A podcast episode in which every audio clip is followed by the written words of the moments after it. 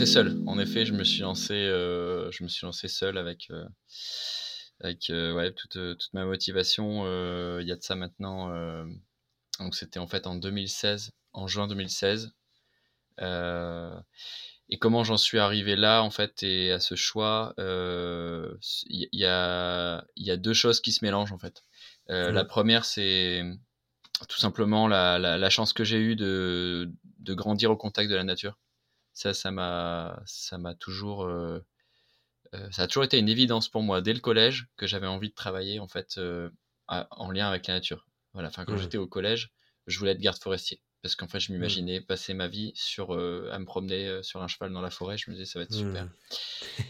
Et puis après, j'ai regardé. Et puis, garde forestier, c'était le SMIC. Et puis, à l'époque, il fallait avoir plus que le SMIC. Ça n'allait pas. Donc, je me suis dit, je peux pas être garde forestier parce qu'en fait, il faut que je gagne de l'argent. Ça va pas. En tout cas, c'est ce qu'on m'avait dit, quoi. Donc, oui, je crois que c'est ce qu'on nous a tous et toutes dit, d'ailleurs. C'est ça. Donc moi, j'ai eu la chance de grandir dans un très grand jardin où je passais ma vie dehors, en fait, à jouer dans les arbres, etc. À me créer mes univers un peu en mode Céline Zano, quoi, en mode fantastique, etc. Et puis moi, je faisais mon kiff. Je me faisais des armes avec des bâtons. C'était génial. On a eu la même enfance, je crois. Moi, c'était exactement pareil. Il y avait une grande forêt derrière chez mes parents avec des cascades et tout. C'était incroyable. Et du coup, avec mes potes, on faisait tous nos week-ends à refaire les scènes. Ok, toi t'avais des cascades, toi, t'étais pas dans le Nord, tu vois. Dans le Nord, ça n'existe pas, les cascades. Tu vois, t'as les ruisseaux, ça existe, mais les cascades... Bon, c'était petite, hein, bébé cascade. Ouais. Mais du coup, j'allais souvent dans le Sud aussi, et mes parents étant professeurs, on avait pas mal de... Enfin, on avait les vacances, notamment 2 mois en vacances scolaires, et donc j'allais beaucoup dans le Sud, du côté du Pont du Gard, tout ça, et là, vraiment aussi, toujours au contact de la nature à ce moment-là, j'allais pas mal en montagne. Bref, c'est tous ces moments où je me sentais pleinement vivant, et donc j'ai voulu, de fait, travailler en lien avec la nature. Ça, c'est une première chose.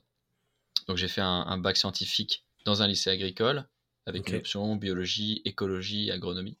Et l'écologie, c'était vraiment ma matière préférée.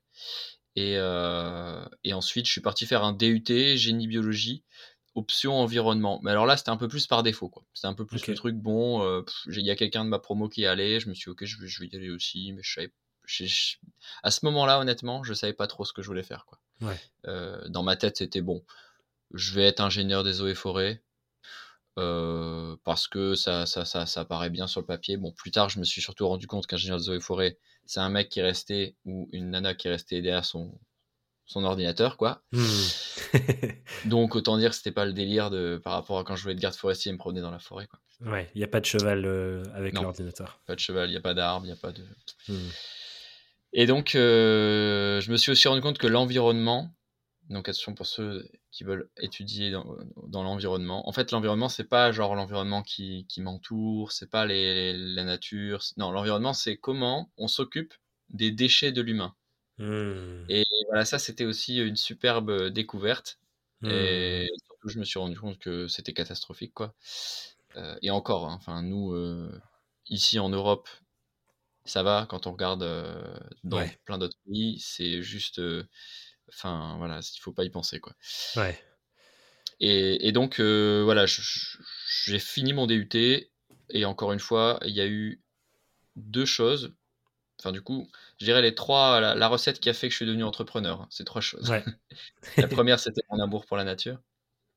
La deuxième, c'était ma rage un peu. Il y avait vraiment de la colère, quoi. Contre cette société, donc de où est-ce qu'on en était arrivé, de... Qu'est-ce que moi j'allais offrir si je veux des enfants plus tard et moi-même la vie que j'allais vivre. Ouais. Donc une rage contre la société, 2e ingrédient. Et 3e ingrédient, c'était un dégoût du système scolaire, quoi. En fait, ce côté descendant. Moi, j'ai toujours été. Enfin, j'ai pas été fait pour le moule un peu scolaire. Et peut-être, je trouve que plein de gens sûrement ne le sont pas. Et moi, j'ai vraiment été dégoûté de ce rapport descendant des professeurs, ce truc un peu de... Ouais. Je m'étais dit qu'en faisant le DUT, ça changerait. Mais non, c'était pareil qu'au lycée, c'était la même chose. Et en fait, je me sentais complètement dévalorisé. Et donc, il y a eu comme quelque chose de... Ouais, je vais vous prouver. Je vais vous prouver que je... je vais vous prouver que vos trucs là, c'est tout ça pour finir technicien, avoir un, être salarié, technicien dans un truc à la con, j'en veux pas en fait. Mais à ce moment-là, au moment où donc j'avais ces trois étapes réunies, je ne savais pas que je voulais être entrepreneur. Ouais. C'est ce qui a créé en fait que je suis devenu entrepreneur. Ouais, je savais pas que c'est ça. L'impulsion du départ, quoi. Parce que moi, j'ai jamais appris à entreprendre ou quoi que ce soit. J'ai jamais fait d'école de business, quoi que ce soit, jamais. Et donc en fait, ce qui a été le pont entre ces trois ingrédients-là et après le fait que je sois devenu entrepreneur, ben, c'est un service civique en fait. En fait, j'ai fait un service civique dans l'association Unicité à Lille, et ça a été ça le pont qui m'a fait que... Voilà. Tu peux nous rappeler ce qu'a fait l'association, parce que Unicité, ça me dit quelque chose. J'ai su à un moment donné, mais je me souviens plus spécifiquement. Peut-être ça te permet de dire qu'est-ce que tu as trouvé là-dedans qui te dit ok, il faut que je fasse ma boîte, quoi. Ouais. Unicité, donc en fait, c'est la plus grosse association de services civiques de France, et il faut dire qu'en fait, les fondatrices d'Unicité ont amené le statut, ont milité pour le statut de service civique en France. Okay. Donc c'est aussi grâce à elle que le statut de service civique est apparu en France. Et c'est une association donc, qui a plus de 20 ans et qui est divisée, enfin voilà, qui est partout en France. Et donc dans le Nord, il y a une antenne à Lille. Et ils proposaient à l'époque un programme très particulier qui s'appelait Rêve et Réalise. Et le principe est... tu postules avec un projet qui soit solidaire, c'est-à-dire qui apporte quelque chose à la société, et ensuite tu es dans une promo avec d'autres personnes comme ça qui ont un projet comme ça, et pendant 8 mois en fait tu es accompagné pour le réaliser, ce projet. Okay. Et en fait au moment où moi j'ai appris l'existence de ce truc là, parce que de fil en aiguille je suis arrivé à une réunion puis ils en ont parlé, et je me suis dit ok, en fait, il y a eu un appel vraiment de ça. Ça, c'est ça ou rien. Enfin, je veux faire ça vraiment. Prenez-moi. Je sais pas ce que je veux faire, mais prenez-moi. Et c'est là où du coup, je me suis mis à réfléchir. Et quelque part, la naissance de tout entrepreneur ou de toute entrepreneuse, c'est en fait, c'est la naissance d'un projet, quoi. Tu vois, si je pouvais faire quelque chose, si tout était possible, c'est un peu ça qu'on m'a offert, un espace où on m'a dit, ben voilà, tout est possible. Qu'est-ce que tu veux faire? Et c'est là que je suis reparti. Du coup. Voir à l'intérieur et qui a ce projet-là a émergé. Et donc le projet qui a émergé s'appelait Jardin et Potager. Jardin et Potager. Incroyable. Et il y en a beaucoup de personnes qui continuent de rigoler encore aujourd'hui, depuis déjà 6 ans. Et donc, en fait, l'idée, c'était, donc, comme le super jeu de mots l'explique, de faire de la permaculture avec de travailler les espaces extérieurs avec des personnes âgées. Et donc, faire de la permaculture dans une résidence de personnes âgées. Trop bien. Et juste avant, j'ai envie de te questionner, du coup, sur cette phase-là du début, mais j'ai aussi envie d'attraper un truc que tu as dit, que j'ai aussi vécu, j'ai l'impression, ce côté revanchard, notamment par rapport à l'école. Moi, je me suis lancé à mon compte en dernière année d'études et j'ai fait toutes mes études en alternance. Et je me souviens très, très clairement de toute la dernière phase de mes études où, du coup, on commence à préparer les gens aux entretiens. Moi, pour le coup, j'ai fait une école de commerce. J'étais à Dauphine dans le master marketing. Et du coup, toute la fin, c'était nous préparer aux entretiens. Du coup, on avait des sessions d'entraînement pour les entretiens dans les grosses boîtes et tout. Et moi, je me souviens, comme j'étais déjà à mon compte, j'étais au fond de la classe et je demandais, en fait, vous avez quoi pour moi? Parce que moi, je veux pas aller dans les grosses boîtes. J'ai pas envie de préparer des entretiens. Moi, je sais que j'ai envie d'être à mon compte et que je vais lancer ma boîte à la fin. Et on me disait, c'est pas une bonne idée. Tu devrais faire ci, tu devrais faire ça. Attends quelques années, lance-toi après. Et j'ai l'impression que tout le monde était contre moi. Genre tous les profs, la directrice de l'agence où je bossais. Et du coup, ça a créé un peu cette sorte de colère aussi de « je vais vous prouver que vous êtes des ploucs et que je sais ce qui est bon pour moi ». Et j'ai l'impression que ça, c'est un fil rouge que je vois chez plein d'autres personnes qui se lancent où il y a un côté un peu « faut que je prenne une revanche sur quelque chose » et que ça crée plein d'énergie pour aller mettre cette énergie au service d'un projet parce que c'est pas forcément évident de le lancer au début. Je suis curieux de si tu as observé ça aussi chez d'autres personnes de ton entourage peut-être qui entreprennent. Déjà, moi, ce que je remarque et ce que j'observe, c'est que bien souvent, les gens qui entreprennent ne sont pas faits pour un certain moule. C'est-à-dire qu'il y a comme un moule de la société, de différents métiers qui existent déjà, qu'on connaît entre guillemets plus ou moins bien, hein, mais des métiers qui parfois manquent de sens ou ont du sens partiellement. Enfin, aujourd'hui, je sais que j'entends aussi beaucoup parler de la difficulté de recruter, parce qu'en fait, aujourd'hui, les gens, ils ont envie... En fait, j'ai l'impression qu'il y a un éveil un peu des consciences de manière générale, et cet éveil des consciences nous amène à avoir envie de mettre de la conscience aussi dans notre métier, dans ce qu'on... Enfin, ce pourquoi on passe énormément de temps chaque jour pour œuvrer. Et je pense qu'il y a déjà ce premier truc-là de...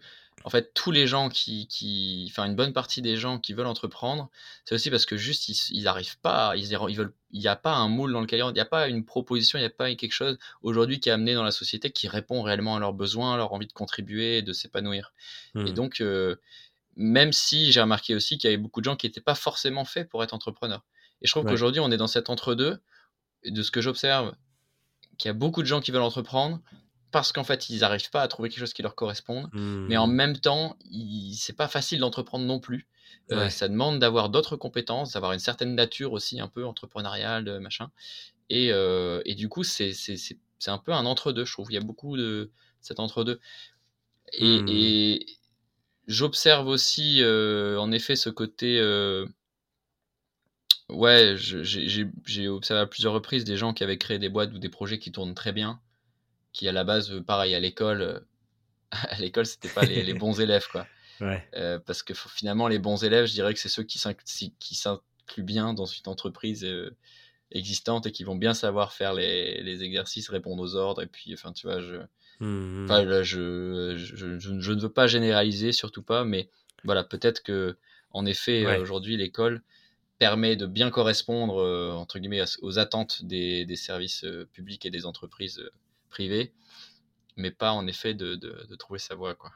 Ouais, mais c'est intéressant ce que tu dis sur le fait que c'est un peu comme s'il y a deux options, c'est soit tu rentres complètement dans le cadre et du coup on te félicite entre guillemets avec la sécurité, la structure qui vont avec la majorité, je pense, des métiers sous une forme salariée, ou si, comme tu dis, tu rentres pas dans ce moule-là et qu'il y a des choses qui te vont pas, soit pour le sens que ça donne, soit pour les obligations qui vont avec. Et je pense qu'il y a plein de gens qui vont se reconnaître en nous écoutant parce qu'on n'a pas envie de suivre les obligations de tu dois être à tel endroit, à telle heure et faire telle chose qu'on a pas mal dans le salariat. Et en même temps, si la seule autre voie, c'est d'aller effectivement dans la démarche entrepreneuriale qui, comme tu le dis, vachement dure, demande vachement d'énergie, c'est vrai que je trouve que ça manque un peu d'un entre-deux ou d'un spectre. Et moi, je dis souvent que j'ai l'impression que le mouvement des indépendants réinvente un peu, en tout cas contribue à réinventer le monde du travail. Parce que j'ai l'impression que, tu vois, je suis entre un entrepreneur avec une boîte et des salariés, etc. Et ce vers quoi j'ai l'impression que toi et moi aussi de plus en plus on tend. Et il y a le côté je suis seul et du coup suffire à moi-même, c'est déjà plus simple entre guillemets que de monter une boîte. Mais j'ai l'impression qu'il y a besoin de plus de nuances dans ce que le monde du travail devient pour le monde auquel j'ai l'impression qu'on essaie de contribuer, et toi et moi. Mais c'est marrant parce que du coup, quelque part, cette nuance, peut-être que j'essaie un peu de l'amener avec Arbraculture, donc avec mon équipe. Parce que tu vois, chez Arbraculture, on est une équipe d'indépendants. Donc en fait, c'est un peu un entre-deux avec à la fois chacun a sa liberté, il n'y a pas d'horaire, chacun s'organise comme il veut, chacun va aussi gérer ses clients, mais on va pouvoir s'entraider entre nous sur nos clients les uns les autres. Yes. Par exemple, là, j'ai des chantiers que je ne peux pas assurer, c'est moi qui suis en lead sur le client, mais c'est Alex ou Chloé qui vont s'occuper du chantier à ma place. Et puis, il y a aussi cet esprit de faire grandir le projet ensemble, donc on est vraiment ensemble à raconter la même histoire et à essayer d'élever le projet. Et en même temps, voilà, on reste aussi indépendant. Et donc, c'est peut-être un peu un entre-deux, entre l'entrepreneuriat et l'équipe. Yes. Et aussi, du coup, une répartition du côté commerce également. On a plus ou moins des affinités pour le commerce, mais donc, globalement, plus la boîte se développe, plus il y a du coup le commerce se fait aussi naturellement. Voilà, à voir ce que ça va donner. Je connais une autre entreprise qui fonctionne comme ça et qui fonctionne très bien. Voilà, je pense que ça reste assez nouveau et j'espère que de plus en plus à l'avenir, il y aura en effet ces possibilités-là pour en effet celles et ceux qui sont nés dans la case entrepreneuriale ni dans la case salarié classique, etc. Je pense que ça va émerger de plus en plus. Ouais, c'est un modèle, c'est le modèle des collectifs qui émerge pas mal effectivement chez les freelances et les indépendants, qui prend plein de formes. Après, il y a des personnes qui ont une SAS et qui du coup délèguent à d'autres personnes et du coup ça forme une sorte de collectif. Il y en a qui deviennent des scopes, qui au final est un modèle qui existait aussi avant, où peut-être par exemple des agriculteurs se rassemblaient pour faire un projet plus grand, mais chacun restait dans leur projet aussi. Mais j'ai très envie de creuser parce que en ce moment mes trucs c'est gestion d'équipe et tout, et ça me parle à fond. Mais j'ai pas envie de louper ce que tu disais tout à l'heure sur le tout début quand tu parlais de jardin et potager. Et je me demande qu'est-ce qui fait que tu te dis c'est la permaculture le sujet sur lequel j'ai envie de me lancer, parce que j'ai bien compris qu'il y avait l'enjeu de la nature, l'enjeu de ne pas rentrer dans les cases qu'on t'avait vendues, des différents métiers que tu pouvais faire et ce côté un peu revanchard. Mais c'est quoi le pont entre la nature et la permaculture ? J'imagine qu'il y a un moment de découverte et de révélation de putain, ce truc-là est important pour moi et pour le futur. Je veux bien que tu nous parles de ça pour faire ce pont. Alors, carrément, comment moi j'ai fait le pont ? Comme je disais, c'est l'écologie qui me passionnait le plus dans mes études, c'est la matière que je préférais.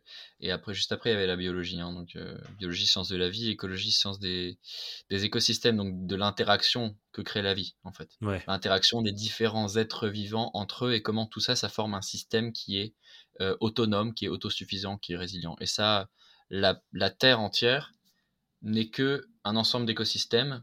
Nous humains, on crée des écosystèmes entre nous, des interactions, on est dépendant, on est interdépendant, l'humain ne peut pas survivre seul, donc en fait tout est écosystème. Tout est écosystème, donc moi il y avait quelque chose qui me passionnait là-dedans, d'essayer de comprendre le fonctionnement de la vie, quoi. Comment ça se fait que chaque petite chose qui est à sa place, qui joue son rôle et qui va avoir un impact sur une autre, fait qu'à la fin la Terre elle tourne, quoi. La Terre elle tourne et nous on est capable de... Bon, on a aussi été capable de faire du coup d'énormes conneries et on continue malheureusement. Mais en tout cas c'est pour ça que moi ça me passionnait. Et ça me passionne toujours. Et en fait la permaculture, qu'est-ce que c'est la permaculture ? C'est d'abord une philosophie, prendre soin de l'humain, prendre soin de la nature, partager les ressources et les connaissances. Ensuite c'est un ensemble de principes qu'on va appliquer et qu'on peut appliquer dans plein de domaines de la vie. Et puis derrière, c'est une méthode qui vise à concevoir des écosystèmes utiles. C'est-à-dire en fait concevoir notre habitat humain, nos espaces extérieurs, nos espaces de vie, etc., tous nos espaces, justement en s'inspirant du fonctionnement de la nature, des écosystèmes naturels, pour voir comment on peut essayer de recréer nos propres écosystèmes qui vont répondre à nos besoins.